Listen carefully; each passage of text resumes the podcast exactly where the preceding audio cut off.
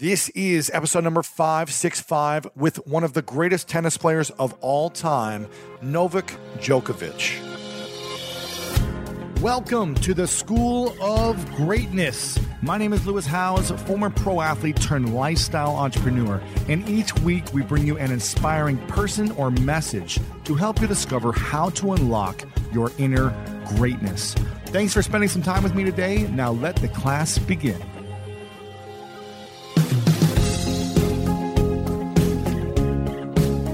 Joseph Campbell said, We cannot cure the world of sorrows, but we can choose to live in joy. I am so thrilled and excited for our guest today. And for those that don't know him, his name is Novak Djokovic, and he is a Serbian tennis player who is widely regarded as one of the best tennis players of all time. He has won 12 Grand Slam titles and held the number one spot in the ATP rankings for a total of 223 weeks. He became the third man to hold all four major titles at once. He also won the bronze medal in men's singles at the 2008 Summer Olympics.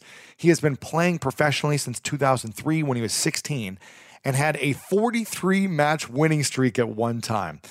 He is a member of the Champions for Peace Club, a group of famous elite athletes committed to serving peace in the world through sport. And in 2015, he was appointed a UNICEF Goodwill Ambassador.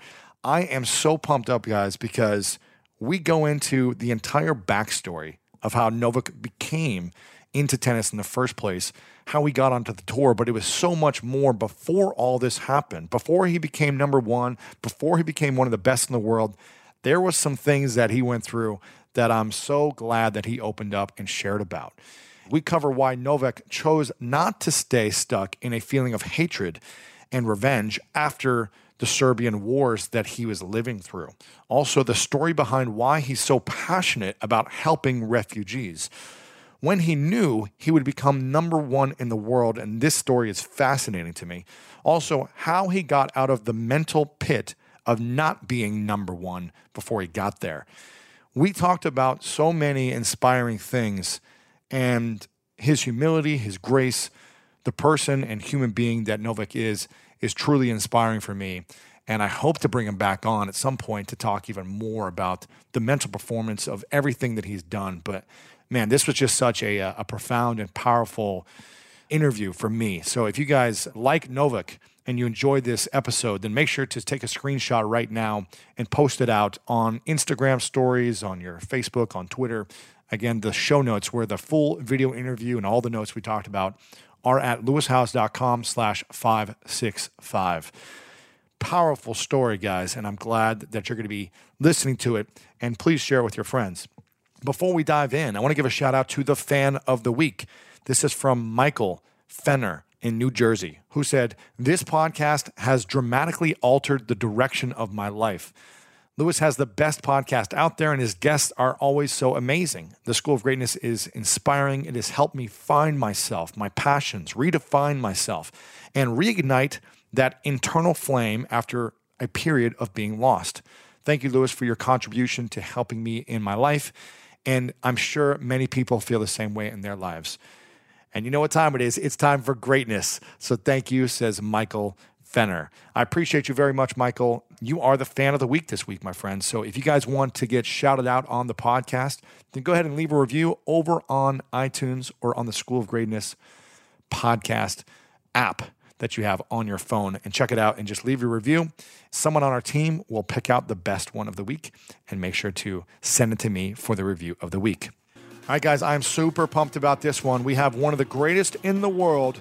Without further ado, let me introduce to you to the one, the only Novak Djokovic.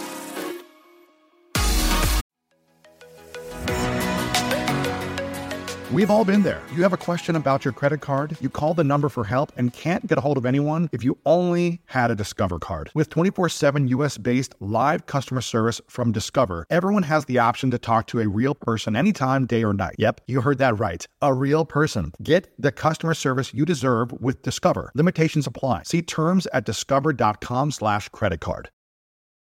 eBay Motors is here for the ride. With some elbow grease and a whole lot of love, you transform 100,000 miles and a body full of rust into a drive that's all your own. LED headlights, spoilers, whatever you need, eBay Motors has it at affordable prices. And with eBay Guaranteed Fit, it's guaranteed to fit your ride every time. Keep your ride or die alive at ebaymotors.com. Eligible items only, exclusions apply. Sometimes it takes a different approach to help you unlock your true potential. With Capella University's game changing FlexPath learning format, you gain relevant skills you can apply to your career right away. Earn your degree from an accredited university and be confident in the quality of your education. Imagine your future differently at capella.edu.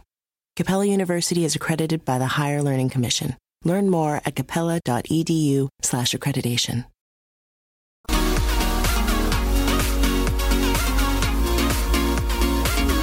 All right, guys, welcome back to the School of Greatness podcast. We have the legendary Novak Djokovic That's great. in the house, man. you pronounced it very I well. pronounced it the way you told me to. Thank you for having me. I'm super excited about this. This is your first podcast. First podcast, yes. And um, we had lunch a couple days ago. Your wife, Elena, introduced me to you.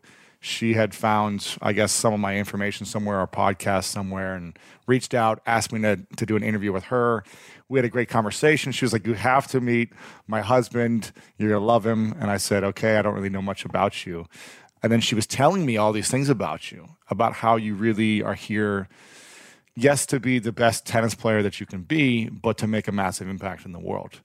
And that you constantly want to give back and you want to spread love and joy and bring humanity together. And I said, okay, if he's more than just an athlete, then I must meet this guy. She So- she gives best introductions of me, I must say. exactly, man. I'm I'm very grateful to have her in my life, and uh, I think it starts from there. Really, uh, emotional stability, the love first towards yourself, of course, but then ha- being able to share love and share everything that you experience in life with uh, with your partner is is something that. Uh, you know, brought a lot of a lot of joy, a lot of inner peace, and a lot of success later on in my life.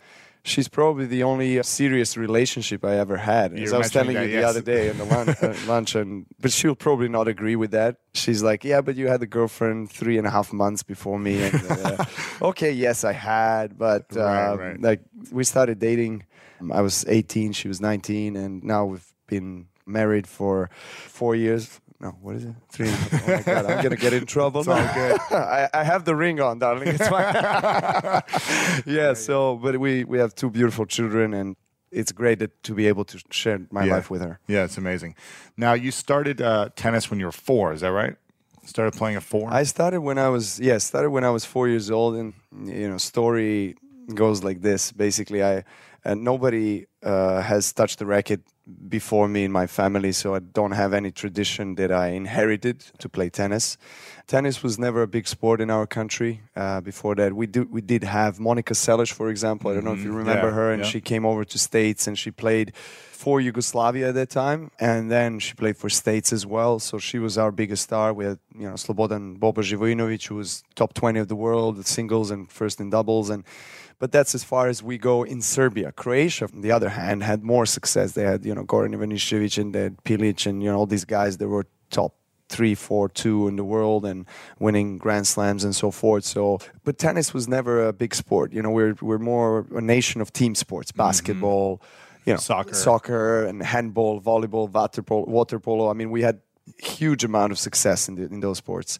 Water and- polo, you guys are Olympic champions, Water weren't polo. you? I mean, what these these guys, So are, I mean, they're one of the most dominant teams in all sports and ever, ever. I mean, these guys haven't lost a, a game like in ten years. You know, they're they're amazing. So yeah, and then I grew up with my family in uh, one mountain resort in Serbia called Kopaonik. My parents had restaurant business there. We used to go commute between the capital city, Belgrade, where I was born, and where we basically lived and went to school, and Kopaonik, often because of the business that was we lived out of. Yeah. and the uh, restaurant was in Belgrade? Re- or in no, the- no, restaurant was on the mountain. So the mountain was quite popular in those days with you know summer and winter and all, Like also tourist spring. Yeah, exactly. s- snowboard But then as as the wars came after that, unfortunately, became only very seasonal thing just to go get a couple months of skiing and that's all. And they were building three tennis courts actually in front of that restaurant when I was four. It was 1991 It was just, I think, the year before the war started, actually, when Yugoslavia broke apart and we still had a lot of foreigners coming and so forth. So there was there was a lot of interest for tennis because tennis is a sport that was born in France and in and in England in more aristocratic environments. Tennis is a sport of gentlemen. It's yes. it's not a very easily accessible sport, affordable sport like maybe basketball, soccer, football, those type of sports. So I fell in love with it right away. I mean, I I helped workers make the court and return. You know, I was bringing some beers to them. So I was, I was a small kid. Old. Yeah, I was eager. I was curious as any other child. What is going on here? So finally, you know, I, I found out it's tennis. I just became aware that I'm alive. You know, four years old. I mean, I was that young, and uh, and I was like, okay, Dad, I would like to, you know, see what's going on here and maybe eventually get a racket. You know, and so I started asking and then begging and then please, you know. so eventually he he said, Great, here you go, racket, ball. And then tennis camps started to come over from Belgrade and different cities in Serbia. I joined right away. The first camp that I saw, there was like a bunch of kids coming from different cities in Serbia, and there, it was like a program for a week because it was so close to the restaurant which my parents had. I just kind of walked there and hang on the fence and just try to understand what the sport is. And I started watching it on TV and then the uh, rest of it is history. You know I, I, really was very fortunate to meet that same year i think or the year after. I like to call her my tennis mother. She has greatly influenced my tennis career my life as well. My parents were really kind and they trusted her so that she can have influence off the court on me as well which is tricky to do as a parent. You know, I mean, especially if you have a child that is that is that young, you as a parent, you you believe that you have everything that the child needs in order to, I guess, help him develop into a mature and and and healthy, you know, human being. And so, as a parent, you always think like, okay, who is going to be the mentor of my child?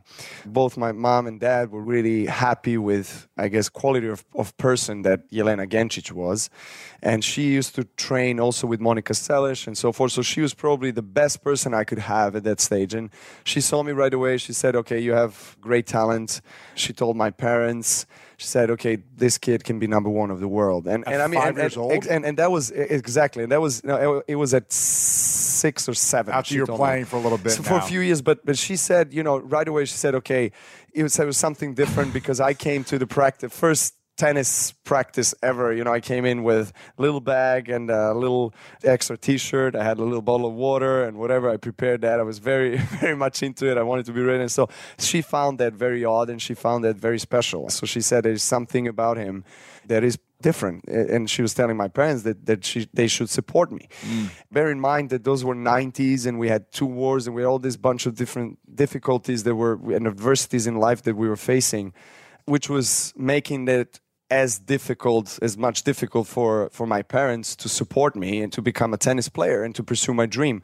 And it was, as we, as we talked about it five minutes ago, I mean, it's, a, it's an expensive sport. You know, you got to yeah. afford Coaches, a racket, coach, balls, all yeah. this stuff. But we went through all this stuff, and my father saw that spark in my eyes and said, okay, this is what, what you're going to do. Amazing, man. This is crazy. So, do you think that if she didn't say that you could be number one in the world, do you think you would have actually become it? without having someone else believe in you? Or was that belief early on? You know, I, I usually I usually don't like to play with these questions what if what, what if, if, what because if, yes. I believe that everything in life happens with a reason and yeah. for a reason. I think if we have to think about it, I don't know if I would actually pursue the, the career of a tennis player if it wasn't for the belief and support that I had from my parents and, and her. Really? Of course, I fell in love with, with the sport. But when you're that young, kids are curious, so we About play everything. different, you yeah. know, different sports. You, you, engage yourself, and who knows where the, I guess, the path mm-hmm. takes you. You know, and right. I did play other sports as well. I mean, I, I, did skiing because it was mountain. My my father was a professional skier. My aunt, my uncle, they were all com- competitors, and were all competing on a, on a high level, in a regional level, and European level. Yeah. So that's actually how my, my parents met as well. My father was an instructor and she was skiing, mm, and nice. so the whole thing, you know, and, and here I am. You know? so skiing was and still is today a great passion of mine. Really? Yes, but you're right. If I haven't had her and my parents saying, okay, there is something that you should pursue here in this sport, I probably would play other sports and Really? probably the sports that were more popular, mm, you know, with Team friends. sports and yeah. You know how it is. I mean, when you're that young, you want to play sports and you want to belong to a group, to a little community, whatever. So nobody was really, there were not many kids playing tennis because it was expensive, it was not affordable, it was You're It was, isolated. it was not maybe as much fun as some other team sports because you know when you're playing soccer or basketball, it's it's more fun. Like this, exactly. You're more isolated, more individual. You do play, you know, of course, in, in groups and so forth, and camps and stuff like that. But half of the time, you're spending it by yourself on, Right. on one side of the net, and that's all you yeah, got. that's crazy.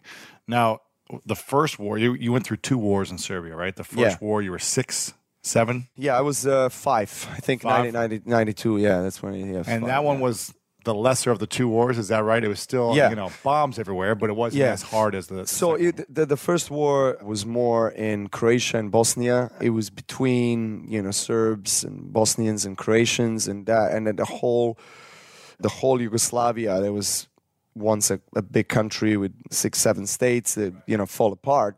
The war lasted for a long time. Uh, I think three four years, and there was a lot of victims. Nobody wins in war. I mean, it's a terrible thing, but I didn't feel it. My family didn't feel it in in Belgrade in, in Serbia uh, as much as people.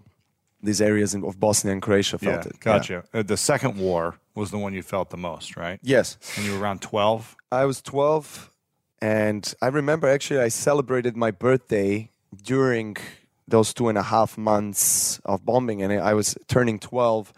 And I still remember that scene. Actually, I, we were having this like a little birthday party at this tennis club. So as kids, we of course we were frightened, we were scared, we were we didn't know what tomorrow brings.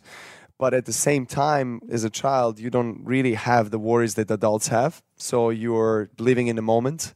And for us, it was great that we get to spend more time playing tennis, having fun, than in school. so it was like, oh, great, you know, we get to do that and that. We don't get to sit, you know, for hours and hours, but we get to actually play. There was no class during that time. no, absolutely not. No, Really? no, no. It was School was whole- canceled. Canceled. Everything. Ca- you know, it's just many people fled, and just Wow. it was one of these things that it was not like from one day to another. We were uh, kind of warned about it months prior to when it happened, but I think super majority of people really didn't believe that that's going to happen. Really? imagining that you know you sit here and you see planes you know dropping bombs here and there. I mean it's and everything is trembling and the windows are breaking and everybody is screaming and it, the whole city i mean the whole country was basically bombed. It was because of the part of serbia at the time and it was kosovo that was the whole thing i mean not to get into politics because it's it just gets ugly. You know it was one of these things where you just don't know. That feeling of insecurity helplessness it's terrible because you know we as human beings we like to have a control of environment of where we live what we're going to do you know of our experiences. And this was completely taken away from us. And there was this higher f- power from above that could do anything to anybody and you could be a collateral damage any minute basically so uh, Did you see bombs dropping every day? Oh yeah, every yeah. day. Yeah, yeah. I didn't. I did. I didn't see it You heard it. myself. I heard it. Of course, I felt it. I've seen. I have this image still in my mind where I think it was the first week when it actually started, and we were still very, very much, of course, afraid, and we were running to the shelters and. My father's sister, so my aunt, she lived with her family about you know uh, three, four hundred feet away from uh, our building. So we had we lived in one building, she lived in another building, and her building had underground shelters, and our didn't. So we literally for every night for first couple weeks we ran like around two, three a.m. That's when it started to The bombs the, the bombs started, started Really? to come. Yeah, exactly. That's when we we were going there. So we just wake up, pack our things, cry a little bit, scream, whatever, and then just take our whatever necessities and just go there. So we'll spend two weeks, most of the nights in those in those underground shelters. And I remember, I think one of the first nights I. And, and you see it's it's you know it's obviously middle of the night it's you know it's pitch darkness and, and and all of a sudden you see these flashes of light everywhere No you know explosions and you you you, you feel the, the ground trembling and it was devastating experience. And then I remember us running. It was it was one night. It was I think the third night, second or third night of bombings. I was 12. I have two younger brothers. The middle brother was eight. The youngest brother was four. So uh, the, the middle brother, he was running as well with, with, with our with, my, with our dad, and my mom was carrying the youngest one. So I was behind. I dropped something, so I picked it up. I was losing my footing, so I, they didn't hear me because of the noise. So it was distance, and I was frightened I'm going to be left alone. So as I was running, I, I trembled. I, I, you know, on the on the rock, I fell down, and I turned around, and then I could see this. I don't know. It's F-16 plane or something like this. they call it uh, the invisible one. So it just like huge speed just flew and just dropped something there, which was very close. It was the military hospital I was telling you about. Yeah. No, I mean just those kind of images are stuck in your mind forever. But at the same time, as I was telling you, I feel like that experience has shaped me into the person I am today. Has helped me to be more appreciative of life, give more value, I'm more grateful. And just because of everything that has happened in those 10 years, actually, because after the first war to the second war, the whole country was, we had embargo. So there was no imports, lack of gas for cars. There was, you know, bread and milk. You had lines of people, you know, accused like very long ones. So right. you had to wait like hours to get bread. bread and all these different different things that have happened made me and my family and all the people of Serbia more resilient, you know, and just more just tougher, you know, for whatever challenges that we face in life, for whatever adversity is out there. And I think that some people stayed stuck in that emotion of maybe hatred and revenge type of feeling I am not, and I don't believe that's the right thing to do because then you feel like you're a prisoner of your own yeah. emotions yeah. in your life because you can't blame anyone, can't blame people of any country for what has happened because it's not their fault. You know, some maybe decisions of some head of states or, or, or militaries or whatever. I mean, in the end of the day, if you carry this for all your life, does it really make any, any change for you? Does it is going to enrich your life? I mean, it's not. So you cannot ask people to forget. And that's one thing that I realized because I was fortunate not to lose anyone that is close to me. My family, my brothers, everyone is, is good, is healthy. Also, cousins and so forth, everybody is okay. But, you know, I know people that lost their parents, they lost somebody very close. And they lost homes, they lost lives, and they had to start over, you know, from scratch. I think almost half a million refugees and, and even more. I mean, God knows how many people died and you can still see and then one day i hope you'll come to belgrade yeah, uh, and, and you still see the, the traces of that. You still see buildings that are ruins and since 99 wow. And it's funny but they use it as a touristic attraction today you know as well whatever. So but it's hard to ask people hey just forget about it. You cannot forget about it. You cannot. It's one of these things that is that is deeply engraved into your subconscious into your emotions into your memory. But I think you can get over it and let it go. And that, and that's something that I felt like I, have managed to do it myself, and, and many people did, but you know many people also didn't. The wounds are fresh. It happened. I mean, what is ninety nine? It's it's almost you know not even you know twenty years ago, yeah. so it's still yeah. relatively fresh. And it was in your childhood. I mean, it was a, yeah. a time in your teens, I guess, right before you became a teenager. Yeah.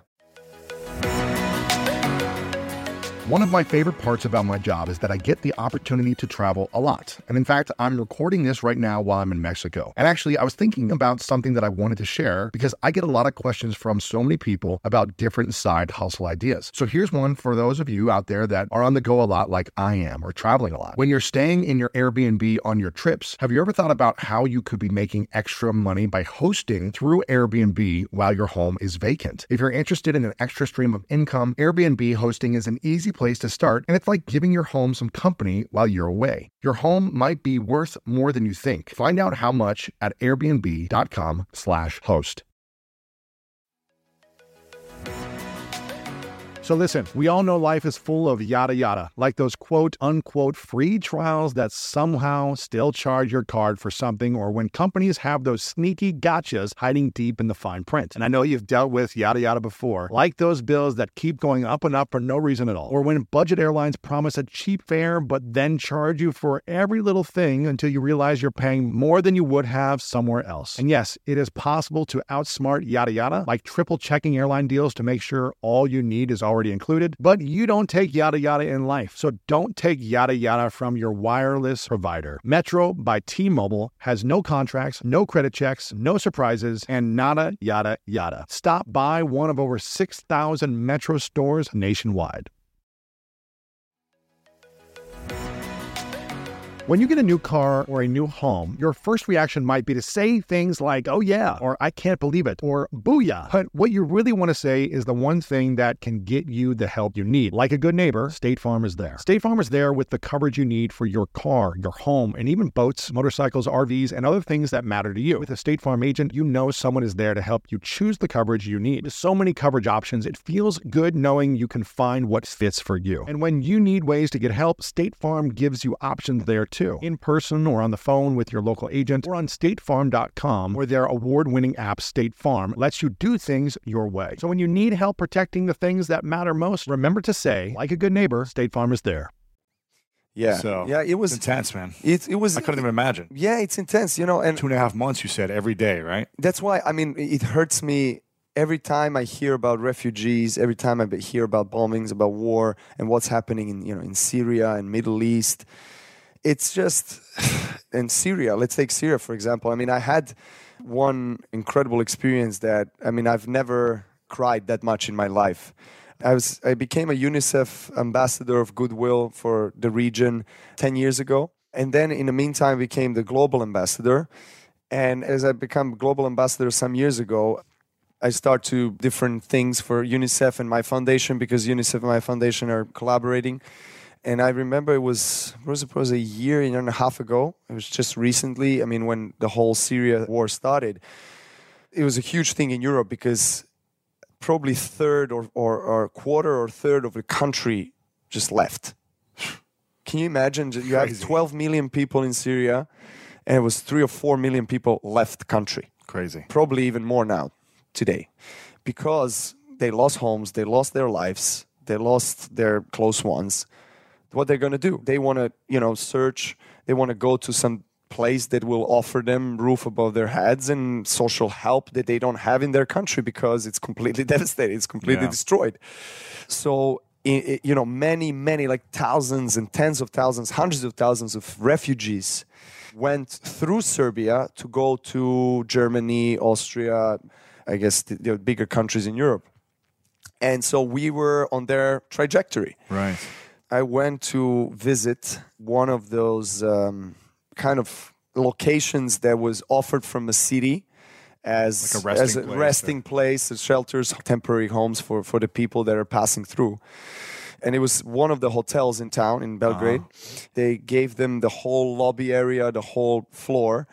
As I came over, I already start to feel this. Obviously, I do a lot for my foundation and, and so forth, and, and it touches your hearts because we are we're going to talk about it in a minute. But we focus a lot on education, and it's it's a different thing. You don't get to see the devastation, the hurt, the pain, as much. You see that, but not as much as you see it here. I knew what kind of could predict what's going to happen and, and what awaits me. So I start to feel all of a sudden these emotions because I've been fortunate. I haven't been a refugee myself, but I know many of my friends and, and people around me that are refugees of the wars during 90s. So as I as I come in, and I'm supposed there's a camera. I think it was CNN and a couple other cameras, and and they they wanted me to record a message for people being there to ask for help, to raise funds to help you know refugees and to build homes for them and so forth. And as I came in and then you see different rooms, there is a playroom, then there is a resting room, and so forth. And the look on these people's faces was something that was wow, boom, right away. First impression was like pain, insecurity, Yeah. devastation, sadness. It's just all these emotions, and just they they're, they were flat.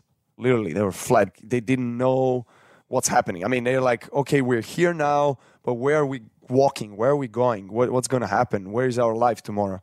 So as as I'm walking into this small area, play area for for children, and there are plenty of children there.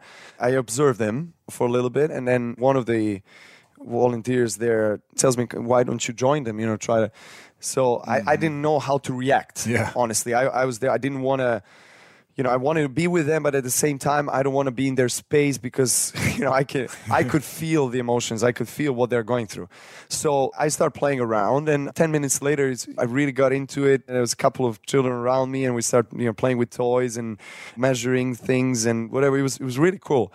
And then somebody you know taps my shoulder, and it was one of the, the people from UNICEF, and she came with the mother of a child that I was playing with, and she was a girl that was probably not even two, two and a half years old. Yeah. And she told me her mom came here to pick her up. It's time to go. I thought to myself, where where are they gonna go? Right. What's gonna happen? I mean, it's sorry. I, I just it's it's it's even today. It's Yeah. it's, it's it's just so emotional, you know. Because I don't know where they where they went, you know. It's it's like having this this this girl and mom taking a boy who was six seven years old and, and this little girl. They're traveling, God knows where, by foot. No home, no nothing behind them, you know, and, and in front of them. So, and then I was supposed to tell something in the camera. I'm like, guys, like now, I mean, I, I can't speak. I can't speak because it's just one of these things that breaks your heart, you know? Right. And it's just, whew, sorry, that's what war does. That's Yeah. what war does. But at the same time, I'm really grateful that I've been through that. Through this experience, through wars and 90s and, and all these things, because it made me more human. It made me more connected with other people. Because whatever happens in the world, I know that we are all going through that through that experience of trying to live, trying to take the best out of this life experience for ourselves. And I think going through those emotions and those experiences in past just allowed me to be more warm-hearted towards people and, and I feel that that I get the same. And yeah, I mean, yeah. Wow, man. Thanks for sharing that story. No, yeah, I'm sorry. I just That's it, it was one of these things that is that is really it just stays with you. And it stays with you. And I like to look back to it as much as it hurts me. I like to go back to it and then understand that what I have in life and how fast I can lose all of that if I don't appreciate it, if I'm not living in the present and and knowing that there are people like that even today going through all of this and us being in this incredible life and having this fortune to be successful and to be heard as well. You know everything that we say you know there are thousands of mm, millions of people following you myself children that are looking up to us and then saying okay i mean this is something that i can use to to be better and i want to be like him. So i think having this in my subconscious, all these experiences in the past and never forgetting about that keeps me grounded, keeps me aware that everything I say is heard in these places that, that really need mm-hmm. your advice, that need your help, that need your light. So, you know, it's all about sharing that light and sharing that love. Yeah. Wow, man. What would you say is the biggest lesson you learned from war, from that whole experience personally? the biggest lesson that I've learned is probably that I should be always kind to anyone and everyone, no matter what experience they go through, because you never know. You never know what one person goes through. You just always be kind because there is something that we call God, universe, angels. There is this higher force above and here on this planet that is going to help us to live a prosperous life, to be happy, to be healthy, to be joyful, to have that peace if we truly respect and appreciate ourselves and others in that process as well. Mm-hmm. Wow. Now, were you able to even think about tennis? You know, you had this dream of being number one at four, five, six. And then during the wartime, were you still thinking, oh, this is something I could still do? Or I have no clue where I'm going to be tomorrow because these bombs are right around Yeah. me within miles. Were you able to practice? Were you just not sure? Were you just trying to, you know? Oh, I was practicing big time. I Every was, day yeah, I was as I as I told you, you know, I, I've you That know, was your time with no school. we- exactly, no school. I mean, I enjoyed school. I, I think it's Yeah. great, but at the same time, I like to be on the tennis court more. You know, because I was completely in love with it, and and just huge passion of mine. And I started to do better and better, and started to win some local tournaments. I was, you know, 11, 12 years old. Mm-hmm. And during those two and a half months of bombing, we actually spent after the second week was done because in the first couple of weeks we were like, okay, let's just survive, you know, and let's just figure things out. We don't know what's going to happen. And then after the second week, we were like, okay, this is going to happen. God knows how long it's going to go for. So we might as well continue living our, so to say, normal everyday lives, whatever that whatever that that is, you know. And so I spent a lot of time on tennis courts, and we had a lot of tournaments. And I re- actually remember I haven't been part of it, but I was still young, too, you know, I was too little. But there were people that were organizing this so-called target group activities. So they would, because they were bombing our bridges as well. So they would go out on one of like most important bridges that connects the two important parts of the town. So people would go there literally more or less every day with t-shirts that would have like a target drawn on them and also on their faces they would like draw targets or on their you know top of their heads and they would sing songs they would be together Wow. united and that was like a message out there okay we are the target try to do something now like Wow. this is us we're here so thankfully nothing happened there but that was how powerful this whole experience was for people to get together it was devastating. It was all these things that we talked about. There's something positive out of it is that people survived because, and we got through it as people, as country, because we were together, we were united. Right. And we talked about it the other day on the lunch. Mm-hmm. Is that I, I was complaining to you a little bit about Serbian people that we are not united when we are supposed to be. Right. We are Like pull united. each other down. Yeah, Exactly. I tell you that joke. Yeah. I think especially younger generations at that time they were like, okay, this is our time to be rebellious. You know, when you're younger, you're, you're rebellious. You know, you want to be part of those activities, and it's fun. So, so we we try to turn it into fun. Mm-hmm. Yeah, you know, of as course. much as we could. During bombing. It's crazy. Exactly. Yeah. Now, when did you start to fully believe in yourself that you were able to achieve what you wanted to do in tennis? When did the belief sit in where you're like, yes, this is possible for me? Oh, very early, I knew already I'm going to become number one of the world. Like I was seven, I think I was. It was probably first uh, was the first TV show I had. Uh, like Yeah. I, I was guest in one of these uh, kids uh, shows and on a national Kid Stars TV, or something, or- whatever, something like that. And I said that tennis is commitment, is my obligation, is something I have to do. I mean, I was already, I was so disciplined, you know, at that time. And they say that there's a great quote about discipline: is discipline is is the bridge between between goals and, and accomplishments, right? Mm-hmm. So whatever in life you envision to do, you got to be disciplined. Yes. You know, discipline spiritually, discipline in sports, in in whatever, in your family, in your relationships. So very early, I think, and my parents and my tennis mother, Jana Gencic, they've deeply ingrained that discipline in me, and that I knew. I mean, already seven, eight, I was like, okay, I, this is what I'm going to do for the rest of my life. I, I, I knew it was very clear. What is strange about it is that if you take in consideration all the circumstances in which uh, I've grown up as a child, it was very odd, and there was many people that were laughing at it, and it's just it was. Uh, my father had to. He went through so much. I'm, I'm eternally grateful to both my parents, and my father has borrowed money from people that were chasing him in car. I mean, you would not imagine the experiences that he had and we had in order for me to travel to United States, for example, for the first time in my life. And during those 90s, I mean, and, and because of embargo and all the things, the criminal rate raised. So there was a lot of kidnapping and different stuff, and it was it's not even close like that. Now it's great. It's it's fantastic. It's safe and it's all fine. But during those seven eight years, it was really tough. People were scraping and people were fighting for their lives, basically surviving. It's a matter of like you take one bread or two breads, it makes a difference. You know, you need to stay in the line, and God knows if you're going to have a bread in a week Right. time. You know, so it was literally the, that kind of survival mode for everyone.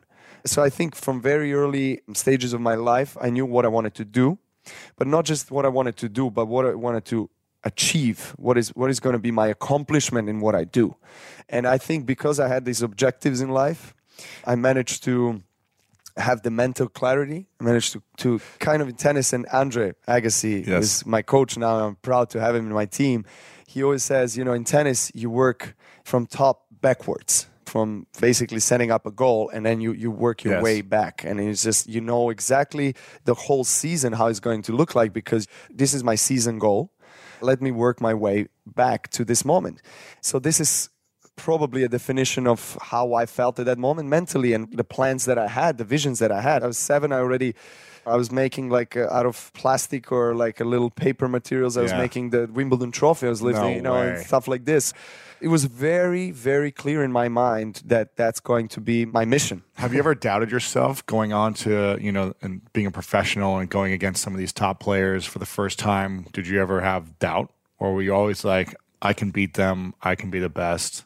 yeah, I had plenty of doubts and plenty of doubtful moments. I've I probably the the one that stands out the most was back in 2010 when I was already you know number three of the world. I was already a Grand Slam winner. I was established player in top five in the world already three four years before that. So.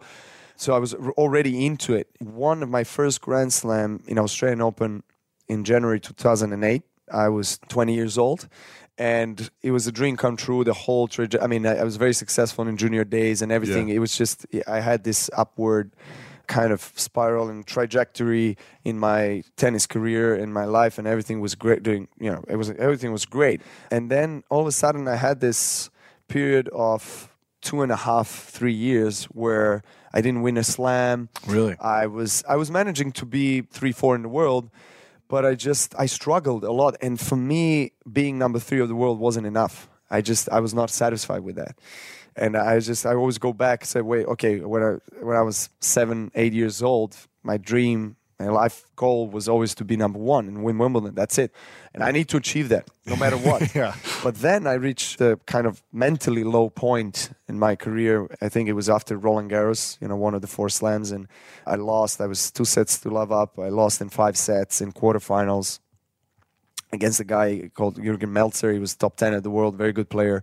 But I had him. I mean, I, I had a match and I just lost. Mm. I just had a breakdown. I remember going first to my parents and, you know, talking about this and that. And I just, I cried and I like I, I don't know if this is worth it. I don't know if I should keep going. And and and my father was like, toughen up, toughen up. You know, no, no, no, no. You know, like, but it wasn't it wasn't enough. Like I felt I needed to think about it more. I felt I needed to share more. So I went to my coach at that time, Marian Vajda, and and, and my. Um, one of my best friends in life and my former physiotherapist Milan, and I was in their room and I remember sitting on the floor again I had another breakdown and I was saying I don't know you know and they were like okay take your time. Let's first, okay, breathe and let's calm down. Let's look back, you know. And and, and they were really really wise for telling me like, like, let's go look back first. Why did you start playing this sport and the whole thing? Do you love it? You know, leave aside what you mm-hmm. want to achieve, Yeah. what you want to do, passion for you it. know. But do you really like holding racket in your hand? And then I'm like, Actually, I, I do. I really I love holding a racket in my hand, whether it's a Grand Slams, center court finals, whatever, or it's just a normal you know public court. I still like playing for the sake of playing. They're like, well, that's your source. That's what you need to tap into, and that's take a little bit of time. And literally, they thought it's going to take a few weeks. I, next day, I'm like, okay, I'm back on track. Let's go. Let's keep going and I never looked back ever since that moment. I remember the next term was Wimbledon, probably played semifinals, and then after that, I, I won Davis Cup with with my country, with my guys. End of that 2010, that was one of the highlights of my career. And then after that, I, I went into having 43 matches win in a row, and I had that streak. I became number one. How long is that for? That was it's like almost six months. Six months. You didn't lose one match. Yeah, yeah, yeah, yeah. It You was lost it was a set, but not Yeah. a match, right? Not Yeah. a game. Yeah. Holy yeah. No, cow. that was it was McEnroe and myself. We hold the record for longest streak of You tied him? I okay. So this is if you go if you go on, if you you, go online. more. So wait wait. So if you go online, you'll say John McEnroe forty two, Novak Djokovic forty one. Oh no. Why? Because they didn't count the two matches of the guys that retired the matches to me, so they didn't count them as wins, ah. and I would have the fourth. But okay, okay, oh, John. Oh, so okay, you John, you, win. have it. You have it, John. Okay, you have it. So it's Wow, it's John. man. Yeah. That's so gotta feel amazing. You were just in the zone. it was unbelievable and it just gave me it gave me wings i mean i just i felt all of a sudden that i started to play and play freely. Between winning the first slam and that moment, it was three years, and I felt like I was playing for the wrong reasons. I was playing because I wanted to achieve, I wanted to number this, one. I wanted to lift trophies, I wanted to do this and that. And that's okay, but that's secondary. Primary, so to say, motivation needs to be what inspired you to start playing, what made you fall in love with the sport. Mm-hmm. And that is the, the, the love, the joy, the passion for it, to play it. I all of a sudden became the kid that I was when I started. I felt so much, would so much you power play. and energy, and I just, exactly. So I never looked back after that. Amazing, man. We have a few minutes left, and I want to ask like a thousand more questions. so I'm going to be very mindful of this. Yeah. The thing you're most proud of that maybe a lot of people don't know about, Hmm. maybe that's not this big public announcement, but something you've done recently or any time in your life that you're most proud of. I usually don't like to praise myself. I don't. I don't feel like that. I usually leave this to, to other people, and and, Sure. and and also I don't feed myself out of someone else complimenting me. Of course. because I find my happiness inside. I find that working on my own character virtues and features is something that is essential to me and being able to establish this kind of inner peace and happiness in life regardless of what's happening externally is essential because it keeps me connected to myself to other people to to planet to universe. The starting point things that i have done i've done with with my pure heart and Yes. intention it's hard to pick one because i remember during the bombings i remember i was going in our neighborhood and sharing the food with other families, without children, uh, giving clothes away, because it's not something that is very special, but it felt very special at that I'm time sure. for me. I've done things after many, many other things, and, and with philanthropically, with myself individually, and also with our foundation. But again, going back to the times of the war, I think that's something that probably would stand out and something that I, I was very proud of. And I'm proud of my, and I'm really grateful to my parents that they were able also to give me this kind of uh, Yeah. education and I guess consciousness about the fact that we're not alone in this world and that we need to share because sharing is caring and vice versa. And so I've, I remember going around the neighborhood and just offering my warmth and my friendship and my love and, and whatever I had at that at that moment. And then I felt more love than I probably ever felt. I mean, it's one of those moments where, in the biggest of adversity, that's where your pure self surfaces. I would probably Amazing, probably man. mention that. That's yeah. cool. The thing you love about your wife the most. honesty and compassion.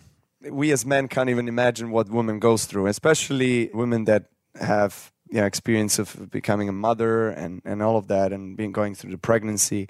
It's another level. It's another level of sacrifice, it's another level of pain, but it's another level of love and dedication to family and what matters the most.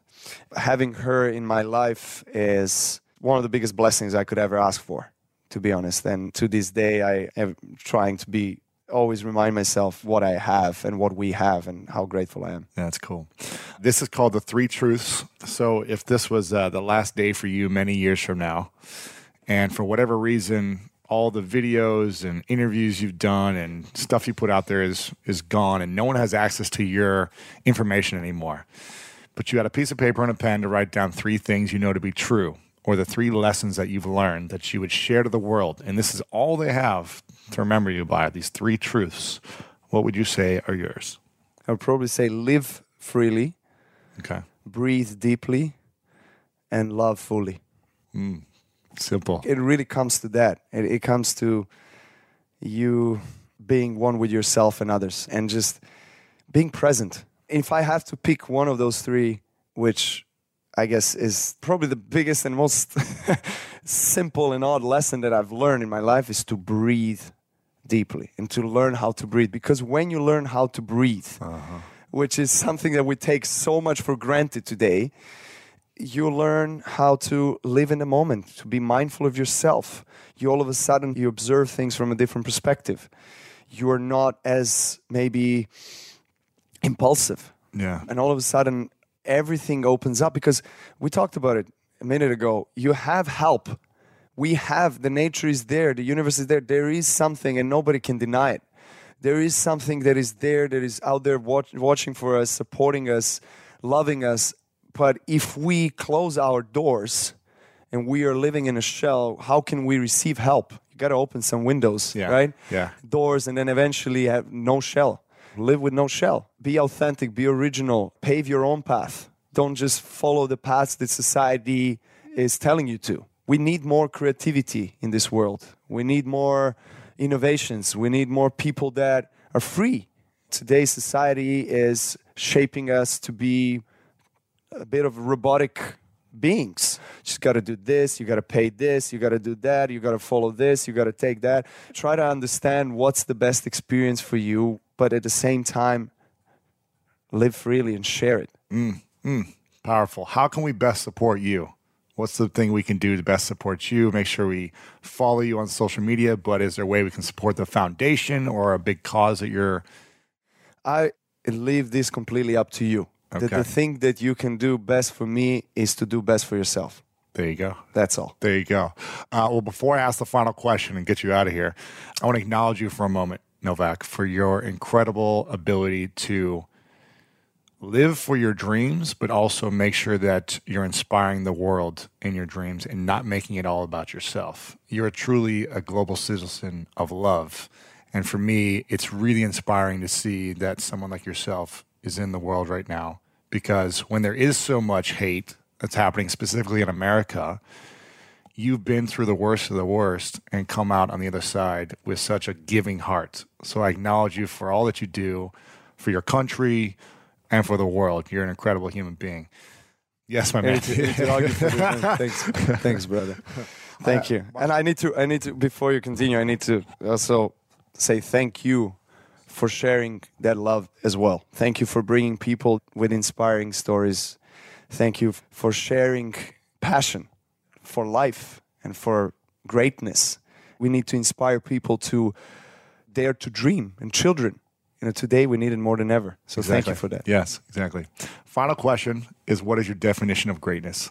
I thought you were never gonna ask me that. I was like, okay, I'm gonna get get away with this. no, my definition of greatness for me is purpose.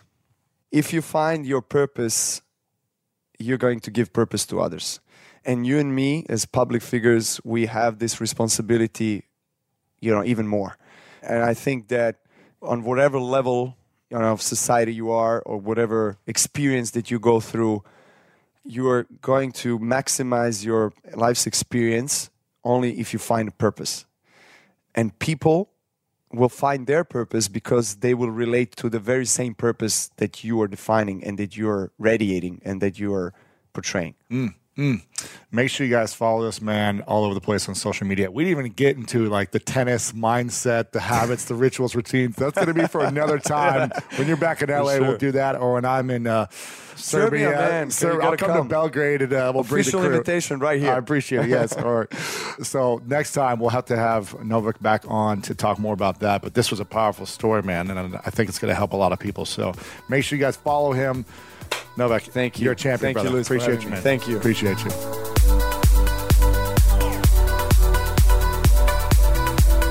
There you have it, my friends. Such a powerful interview. I was blown away. I did not want this to end. I'm going to beg Novak to come back on at some point when he has time and he's back in LA. But man, if you felt like this was powerful and inspiring to you, as it was for me, then take a screenshot of this right now on your phone. Share it out with your friends everywhere. Tell them to listen to this. Send them the direct link, which is lewishowes.com slash 565 or just send them the link over on iTunes or Spotify. You can listen to it anywhere podcasts are. We're over on Spotify as well. So wherever you feel like your friends will listen to it, share this out so they can hear it.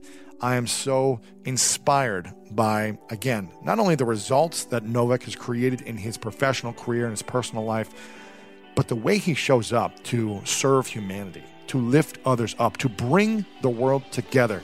That's what this is all about. He is the ultimate man of service because he's serving his own dreams and then helping the world as well. So make sure to share this out, support him, support his cause, support his foundation as well. We'll have that linked up on the show notes. Again, lewishowes.com slash 565. Big thank you to his wife who introduced us and made that possible. Appreciate you very much for making that happen. And uh, again, I'm just so excited for the journey ahead for Novak. So make sure to check it out and share this with your friends. Again, if you enjoyed this one, please share it out. As Joseph Campbell said, we cannot cure the world of sorrows, but we can choose to live in joy. Just as Novak does, he lives in joy, even though he's been through so much in his past. I hope you guys live in joy today, even if you feel like you've been suffering or going through some struggle. You have the opportunity to shift your mindset and live in joy right now. I love you, and you know what time it is. It's time to go out there and do something great.